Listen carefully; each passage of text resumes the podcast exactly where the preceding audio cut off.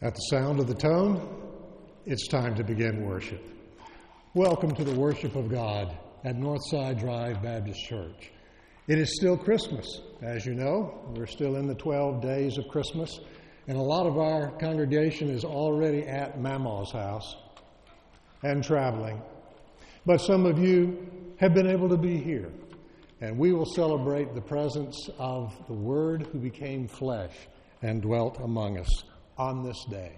We begin with a hymn that has been made popular by the children's choir in Cambridge, there at King's College. It's about David and David's city, which is not Jerusalem. It is about Bethlehem, where he was born, and where the story goes that Jesus was born. That's what we begin with. Once in royal David's city, let's stand together and sing.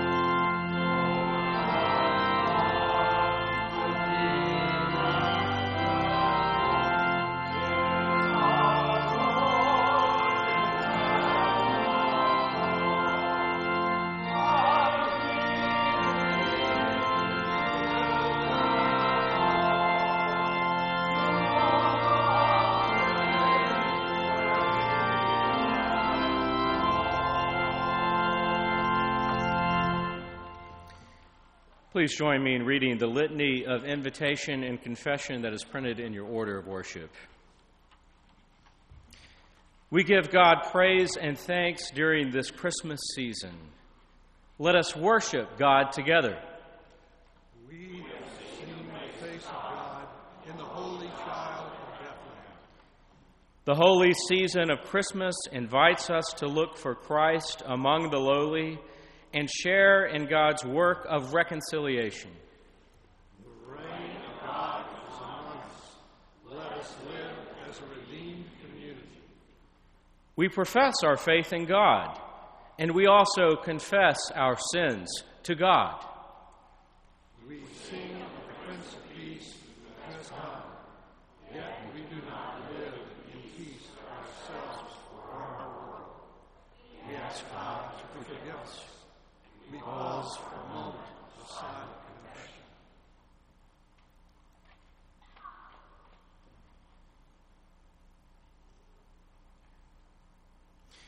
Beloved in Christ, our God is merciful and full of grace.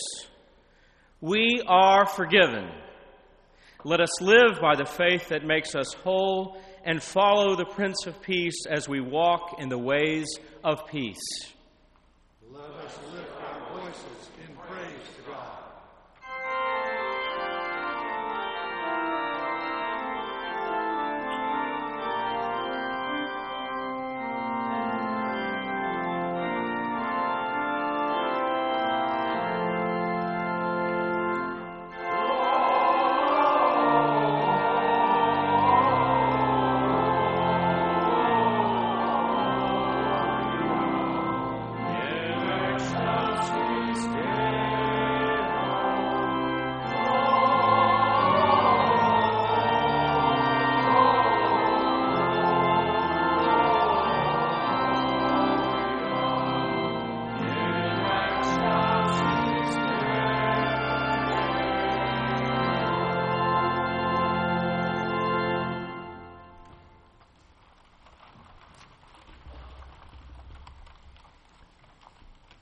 Welcome to the worship of God at Northside Drive Baptist Church.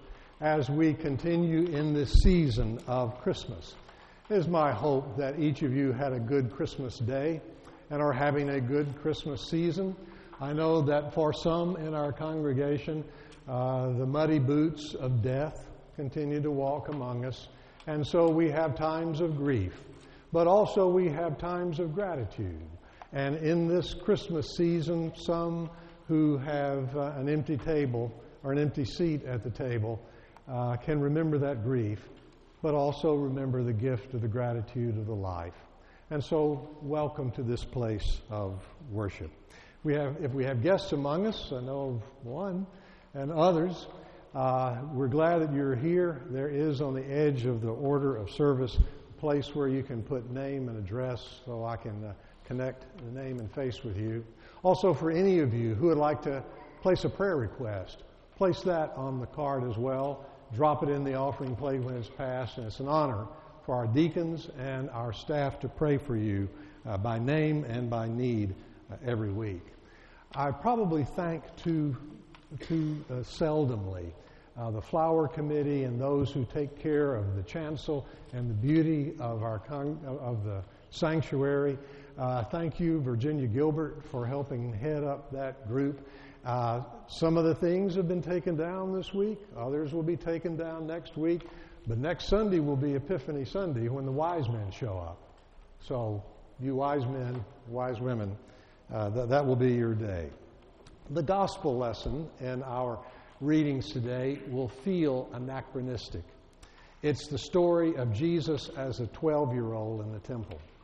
Believe it or not, it's always on the Sunday after Christmas Day, but I save you the pain of that every year.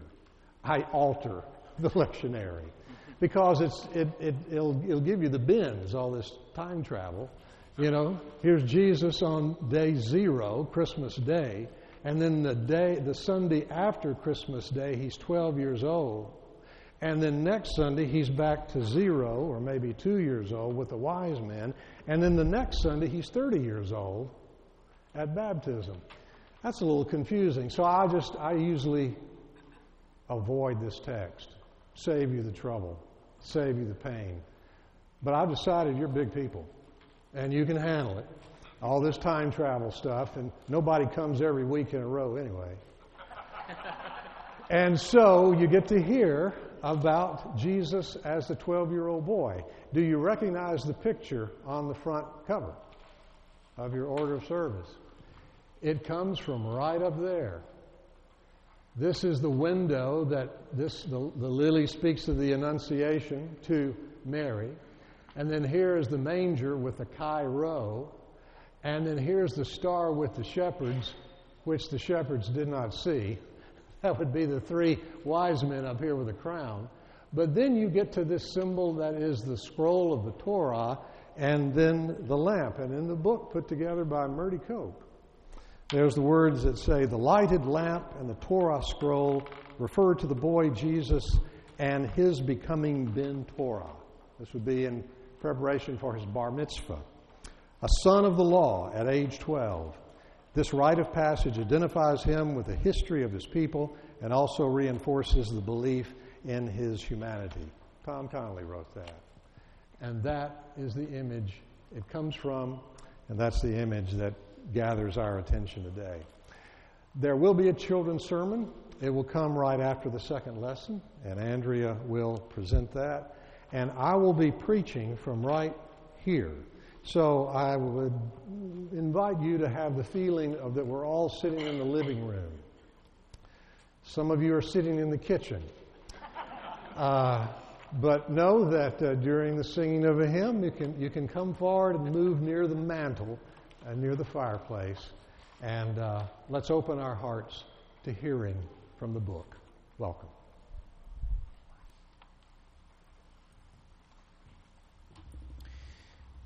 The boy Samuel serves God and grows in faith and becomes part of the spiritual community. A reading from the book of 1 Samuel. Samuel was ministering before the Lord, a boy wearing a linen ephod. His mother used to make for him a little robe and take it to him each year when she went up with her husband to offer the yearly sacrifice.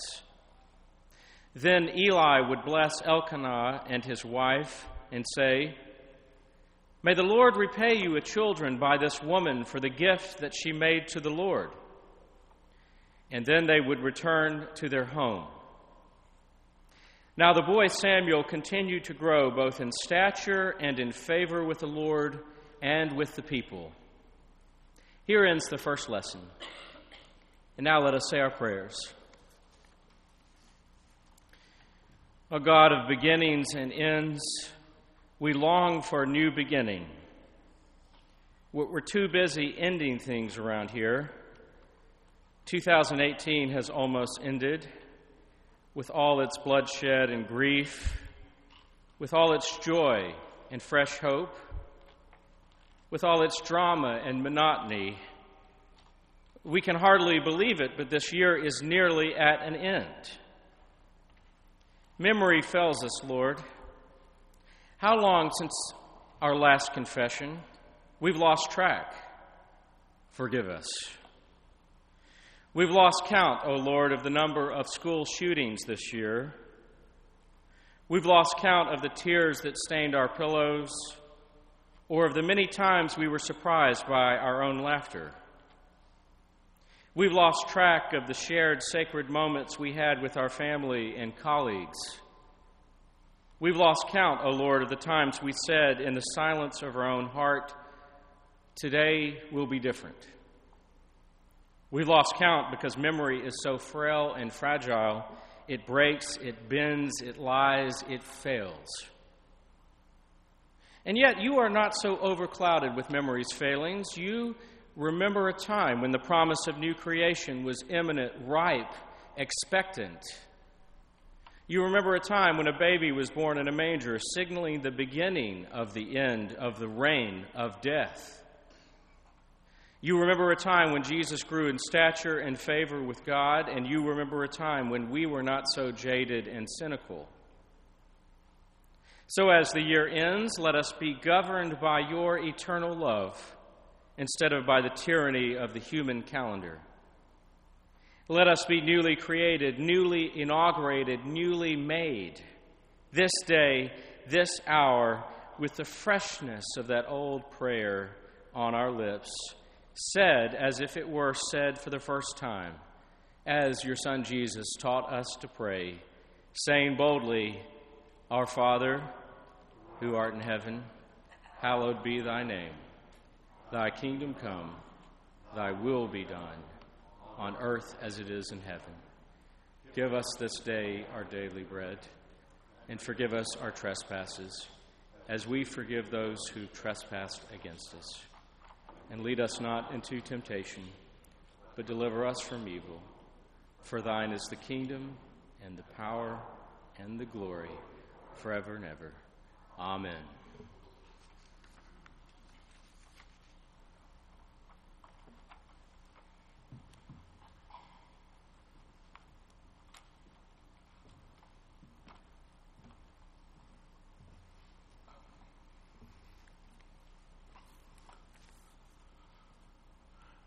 The writer calls upon Christians to live a spiritual life as they follow Jesus. A reading from the Apostle Paul to the Colossians. As God's chosen ones, holy and beloved, clothe yourselves with compassion, kindness, humility, meekness, and patience. Bear with one another, and if anyone has a complaint against another, forgive each other, just as the Lord has forgiven you. So you must also forgive. Above all, clothe yourselves with love, which binds everything together in perfect harmony. And let the peace of Christ rule in your hearts, to which indeed you were called into the one body. And be thankful. Let the word of Christ dwell in you richly. Teach and admonish one another in all wisdom, and with gratitude in your hearts, sing psalms, hymns, and spiritual songs to God. And whatever you do, in word or deed, do everything in the name of the Lord Jesus, giving thanks to God the Father through him. Here ends the second lesson.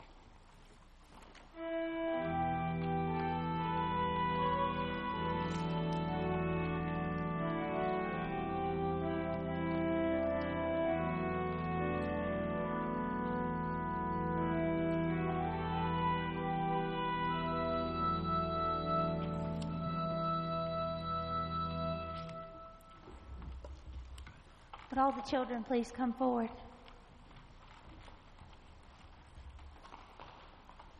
Sorry. Okay, y'all come sit up here in front of me, okay? So you can see what I have. All right. Okay, I'm going to need some help today. How's everybody this morning? Good. Do you have a nice, if you have an offering, go ahead and put it in the plate with Pastor Daniel. Y'all come sit. You want to sit for me, Levon? Right here is fine, up there. Okay, so we had Christmas Day with our families, yes? Yeah, and it was good? Yeah.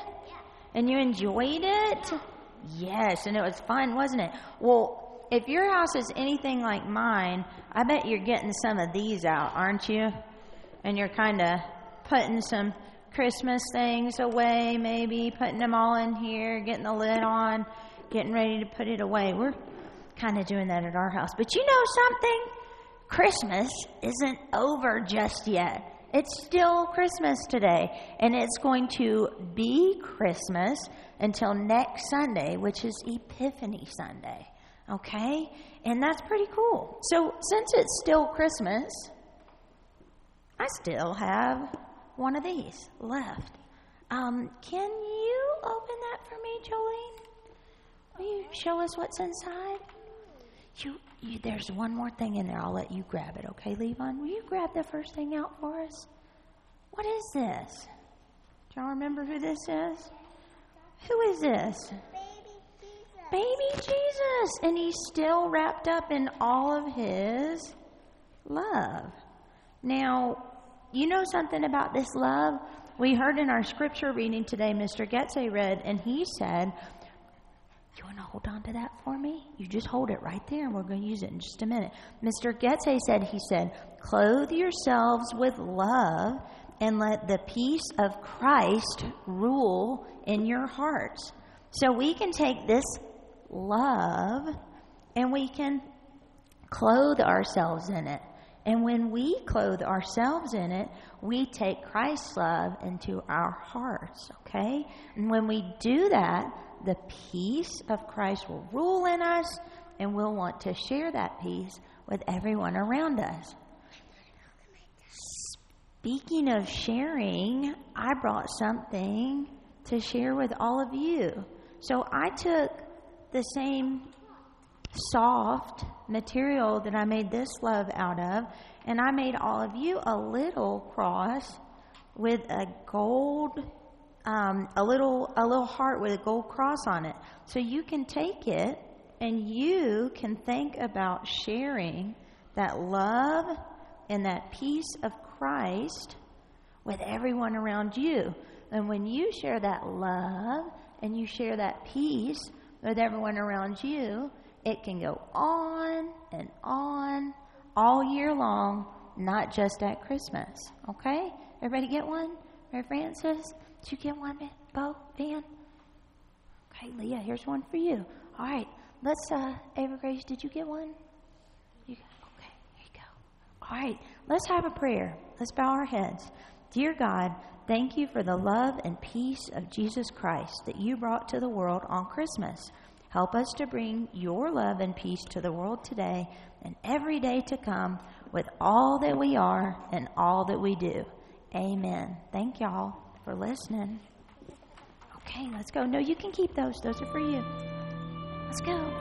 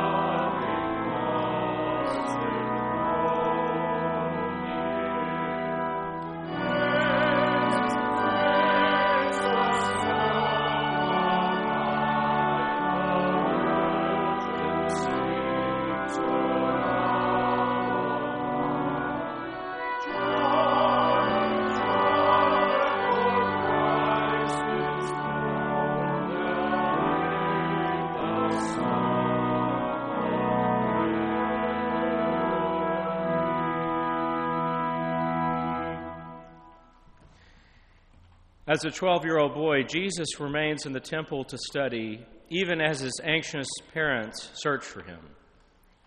A reading from the Gospel of Luke.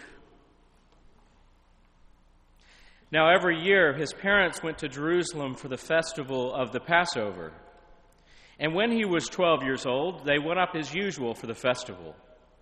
And when the festival was ended and they started to return, the boy Jesus stayed behind in Jerusalem, but his parents did not know it. Assuming that he was in the group of travelers, they went a day's journey. Then they started to look for him among their relatives and friends, and when they did not find him, they returned to Jerusalem to search for him.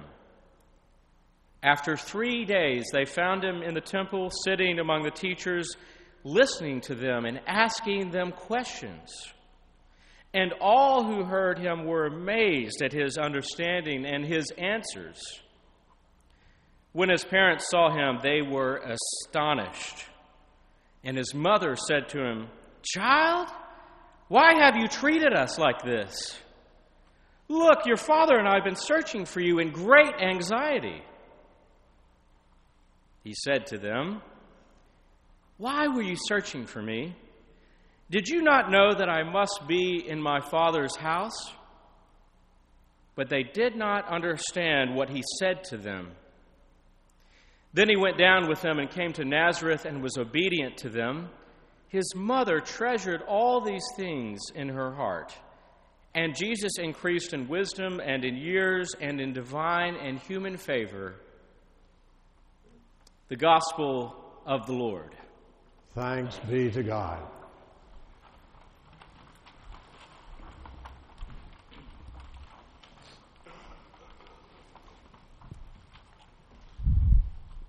I'm grateful for all of the music that has gotten us to Christmas.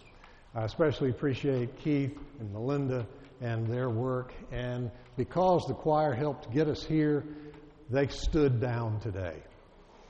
They got a day off, and it was well-deserved to get all the way to Christmas. So we appreciate their good effort. Now, I'm going to preach from right here. So if you need to adjust a little bit for windage or elevation, feel free to do. I think there's plenty of space around, so feel free to scoot left or right. I should have put that in the order of service. If necessary, please scoot. And do so if you need to. All right, well, the text is about Jesus as the 12-year-old boy. The lectionary puts it right there in the middle of the 12 days of Christmas, and it took me a while to kind of figure out why they would do such an odd thing. And here's why I think those who created the lectionary of the text did so. Because even just a few days after Christmas, the job is, your and my job is, and the job even of those in the text, is to figure out, what are you going to do with Christmas? What are we going to do with Christmas?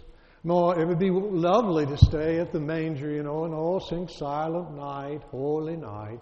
That somehow sounds like an Irish accent to me. Well, just kind of stick around and all is calm, all is bright. But not even the Bible lets us linger there long, because it moves right through, and then Jesus is a 12-year-old boy. He himself is having to figure out what he's going to do with Christmas. So that's our task today. That's the ask of this 12-year-old boy text. What are we going to do with Christmas?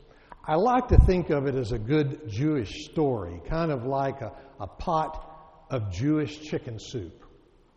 That'll just cure anything that ails you. I wish Joey were here today. She could, I think, validate that. There's something about the stirring of the Jewish chicken soup that integrates the flavors and releases the aroma, and it'll cure what ails you. So let's imagine that stirring is what we're up to, and the text stirs our hearts. In fact, the question for me is, what has been stirring in my heart? What spiritual stirring has been stirring in my heart during this Christmas season? And I'm going to give you that homework as well. Now let's dive into the text. As we do so, we find Jesus at 12 years old. The first verse we heard was that it was the family's tradition, going back and forth every year to the Passover feast in Jerusalem. It would have been about a 3-day journey from Nazareth. So they make the journey. It's about a week long, this Passover feast. And then Mary and Joseph leave to go back. They go a day's journey, and then they wonder, where's Jesus? They hadn't missed him until then. Maybe he was with extended family or something like that. But the text says, and Jesus was 12 years old. Now, the Bible does not satisfy our curiosity. What was Jesus doing between the time he was 1 year and 12 years old? This is the kind of questions I get on Wednesday from Barney Moore. If Barney Moore were here, I think he would nod in agreement. Because Barney's always asking those questions. James, here's a question for you. What would Jesus do in between the time he was born and 12 years old? We don't know. It's not in Matthew, Mark, Luke, and John. Now, it is in some of the non-canonical Gospels, like the infancy narrative of Jesus in the Gospel of Thomas. Like there's the story that he bends down and is making mud pies out of this clay and makes a bird out of the clay, and then it becomes alive, takes off, and flies away. That's in the Gospel of Thomas. That's interesting. And either Matthew, Mark, Luke, and John didn't know about that story, or they didn't need to include it because it didn't push forward the gospel truth that they were trying to tell. So we don't know about Barney's question. It's a good one. And so here's Jesus at 12 years old. Here's what I think this text is about. It's about two things. It's about Jesus being a person of the tradition, but also of Jesus being a person of tension within the tradition. Now, the tradition is that he grew up in a kosher family. They made sure that they went to Passover. They made sure they observed all of the holidays and the eating prescriptions, the way you had meals. Jesus was steeped in the Torah. He knew his scriptures. He was a part of synagogue. It's saying that Jesus was a Jew. And however you want to say that, I think the text is pushing that forward, the Jewishness of Jesus. And here's how I would say it as a Christian. All of the tradition of Judaism, the history of the Torah, the poetry of the Psalms, and the edginess of the prophets all became incarnate and collapsed into the person of Jesus of Nazareth, Jesus the Christ. That's how I would say it. Because as he became the story bearer, it was about all of the Jewish people. It's about all of their tradition. I thought of the oddest story that, for me, kind of pictures this, and it involves Liz's retirement. And Bill, I was going to tell this story whether you were here or not. When Liz retired last year from the Air National Guard, 21 years, we had her retirement ceremony down at Warner Robins Air Force Base. And General Bill Welch was the leader of that, and he's here today. And it was a great retirement gathering. I mean, it was just great. And everybody said so, and here is the feeling of it. It wasn't about Liz. In an odd way, however you want to say that, it wasn't about her. It was about how much she lived and loved the story that the wing had been a part of. For instance, in telling the story, I, she, we said that you remember 9/11, 2001, where you were deployed, and all of the people in the audience were nodding. And I was saying, you were at Lake Huron. You were practicing a mission of medical emergency. And you were thinking that you may have to be redeployed to New York City. But then you realized and were told there were only fatalities in New York City. And so after 4 days, you would fly home. And somehow, in telling her story, it wasn't hers. It was theirs. Somehow, it was about the community that formed Liz and the community that Liz loved. Am I saying that right? I think I'm saying that right. And somehow they all got celebrated together. You hear where I'm going with that. that somehow Jesus brought in all of the stories, the best of Judaism, of the history, of the poetry, of the edgy prophets that said, don't forget the stranger, the immigrant, the alien in the land. Jesus pulled all that together. And at the end it says, and he grew in favor and stature and wisdom and the blessing of God and people. But within 2 chapters, they want to push him off the edge of a cliff because he's preached the wrong sermon. Anyway, that's the setting. That's the tension that Jesus brings. And even the tension is in his family. You heard his mama chastising him. I'll get to that in a minute. But Luke is saying, this is the Jesus that I'm going to tell you the story about. One of tradition, but also one who brings tension. Because which tradition? Which story? Because we all hear the story a little differently. So, off they go. Well, as I said, and as the text said, Mary and Joseph head back to Nazareth. They go a day. They go, where's Waldo? Where's Jesus? They look all around, can't find him. They have to go back to Jerusalem. So there's a day there, a day back, and it said they looked for him 3 days. And then they found him in the temple. Now, the temple would have been the first place I looked. I mean, does that make sense? I would have thought, little Jesus boy, 12 years old, the first place he would head would be the temple, because that is the epicenter of faith and practice. But evidently they were looking other places those 3 days to find Jesus. Maybe Joseph said, I've got a carpenter friend that he knows. Maybe he went over there to learn a little of the latest carpentry. Measure twice, cut once. If you don't know that, you'll learn why you should have known that. And so they go there and he's not there, and they go to family. Finally, they think, maybe he's in the temple, and they go and they find him there. Why would they have looked there last? Well, my theory is that Jesus wasn't Jesus yet. He was becoming Jesus. I mean, didn't it take a while for you to become you? And aren't you still becoming? Yeah. And so it took a while for Jesus to become Jesus. And in the story is the stirring where he is, the pot is stirring in his own self-awareness. And he's asking questions and he's listening. Don't we need that lesson these days? Listen more. Ask questions about what you don't know. What questions do you think he asked? I don't know. Maybe, rabbis, what was God doing before God made the world? That's a good one. Maybe he said, did Abraham love Isaac more than Ishmael? And why? Do we observe the spirit of the law or the letter of the law? If Jesus were Jesus today and walked to the Western Wall and talk to the rabbi, what would he ask? Well, the Jesus that I read in the Gospels, he might say,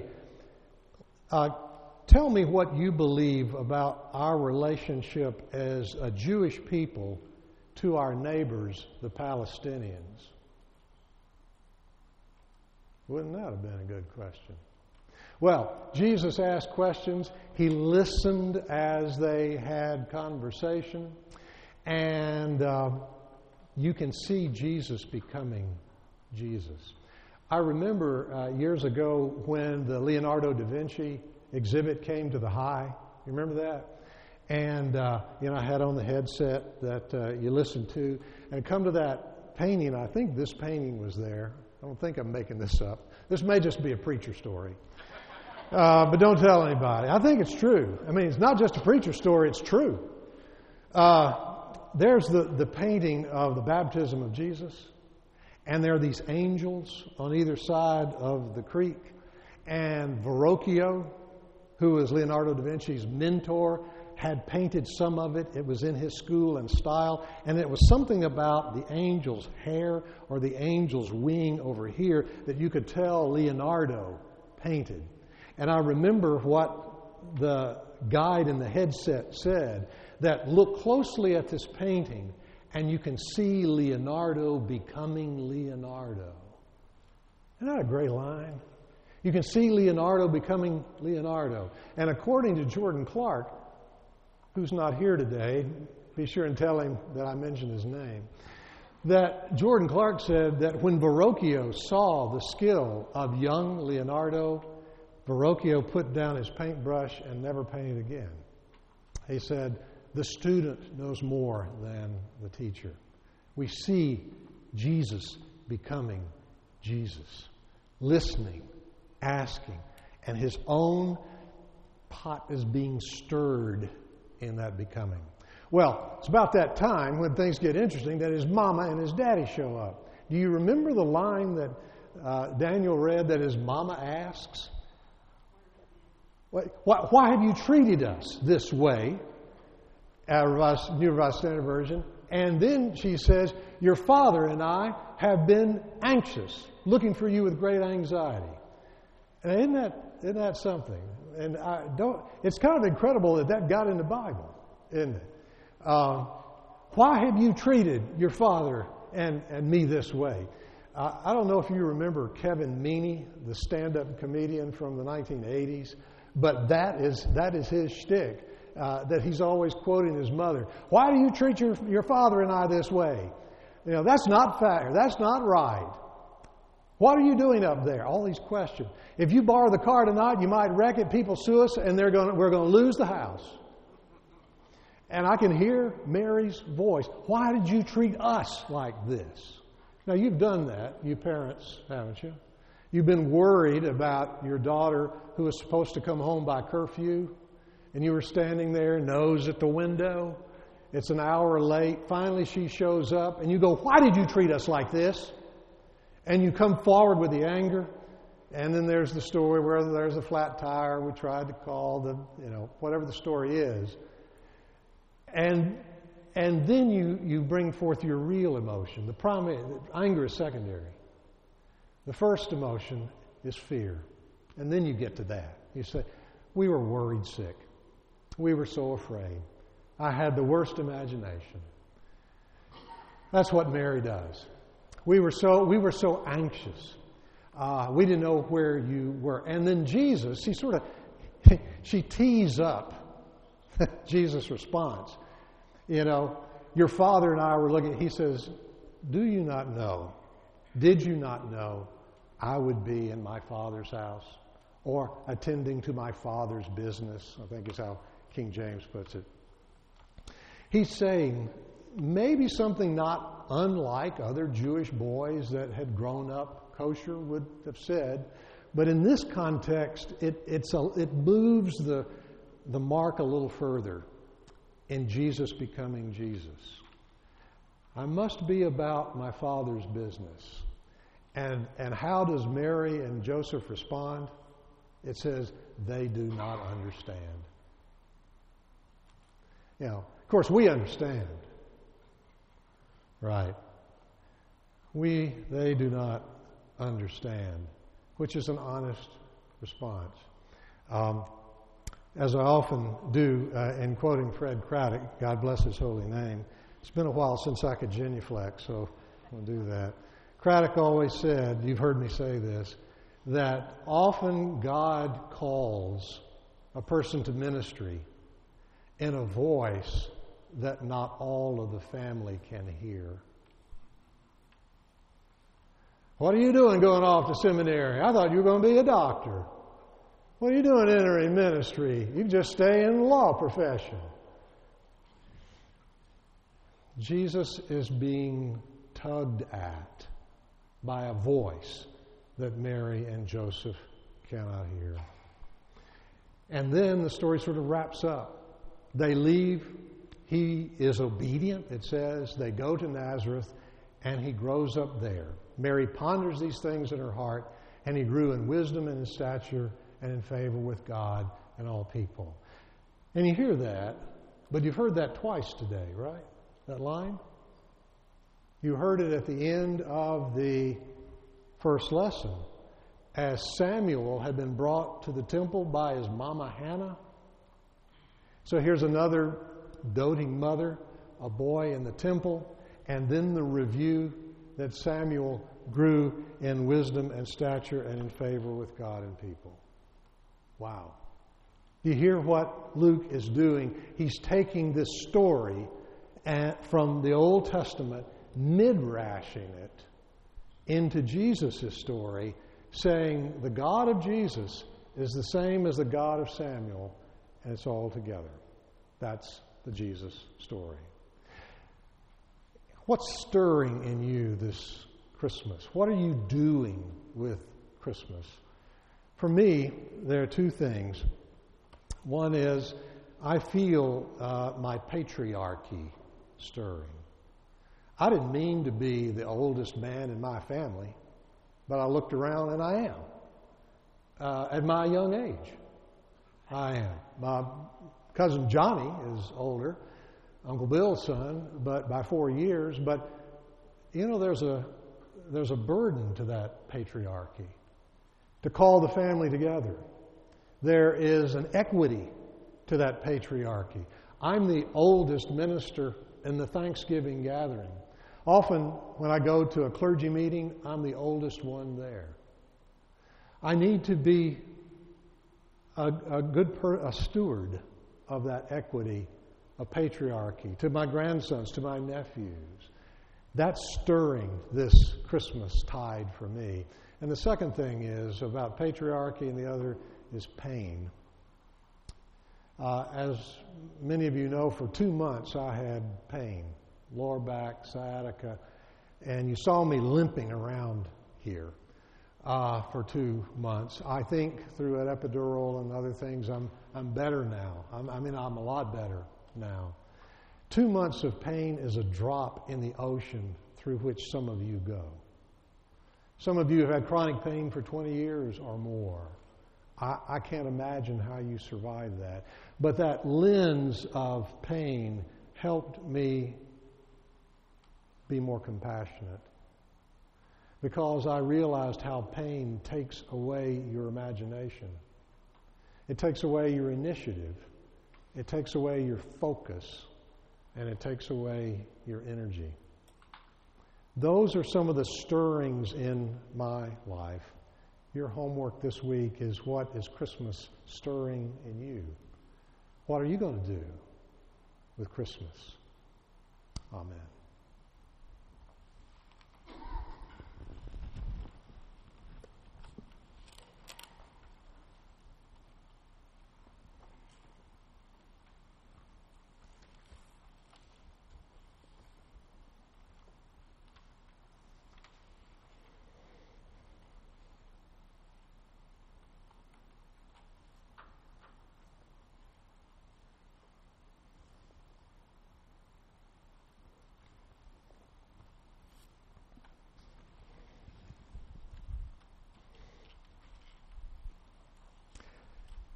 It is our tradition that whenever a word is offered, an invitation to dedication is also given.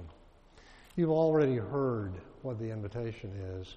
For you to work on what is coming out, what's the aroma, what's the taste of the chicken soup that's being stirred in you this Christmas season. We sing this gospel song, this Christmas song, one more time. It's Away in a Manger. It's not to the Away in a Manger tune. It's to another tune that brings us and keeps us close and fresh to Christmas. Let's stand together and sing.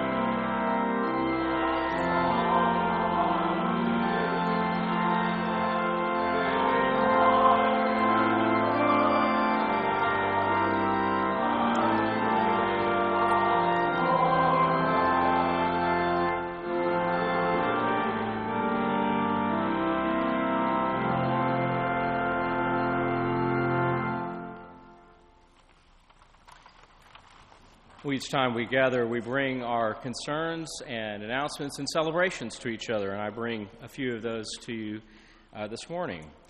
You'll see as you exit the church today in the narthex, the latest hard copy of The Pinnacle will be there for you to pick up, and some upcoming events to be aware of. The closest one to arrive would be Triple E on January 8th, and our very own Virginia Gilbert will be presenting about gun violence on January 8th for Triple E. Virginia, we look forward to hearing what you have to say in a few weeks. So make your plans if you haven't already for that. This Christmas season, we have many prayer concerns on our hearts and many people that we hold close. And one of those persons I visited, Lindy Welch, who's recovering from a fractured leg. And I saw him, and he texted me right before Christmas that he had been transferred to Bud Terrace. So keep Lindy in your prayers as we keep those who we hold dear in our hearts close in prayer. And a celebration to announce. Our very own Will Bell and Allison Rowland, who I'll painfully elongate this announcement, are in the back of the sanctuary in the kitchen, as James referred to earlier. They became engaged to be married. Congratulations, Will and Allison. Hallelujah, hallelujah. We celebrate with you. That is great joy. And we continue in our theme of joy and reflecting upon the gift of Christ with this musical offering brought to us by Keith Walker. Let's continue our worship with the giving of our tithes and offerings.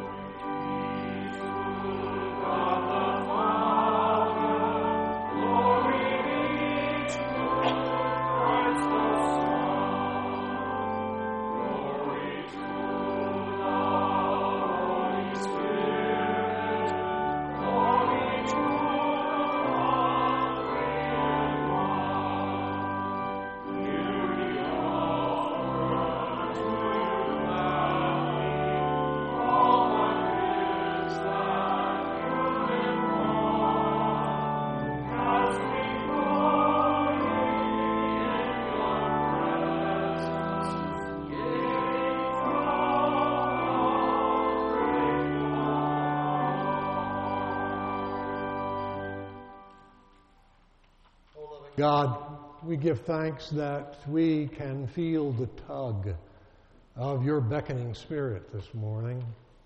That in this time of Christmas season, whatever may have brought a tear to our eye or a lump in our throat, or wherever the love that we have felt has been drawing us, may we pay attention to that.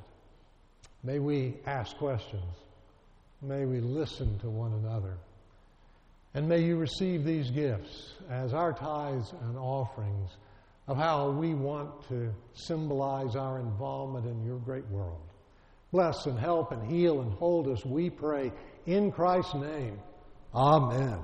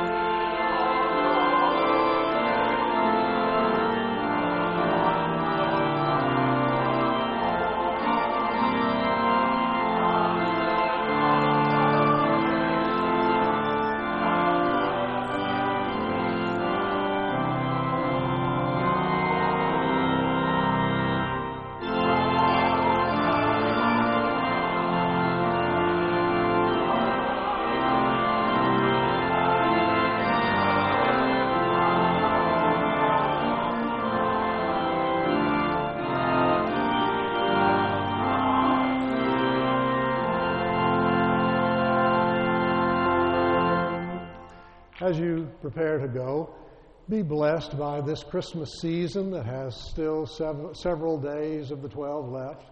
Also, may you have a happy new year as we head into 2019. And also remember this, may the strength of Christ uplift you, the comfort of the Holy Spirit surround you, and the grace and mercy of God give you hope and give you courage this day and every day, as we prepare to go in peace. Amen.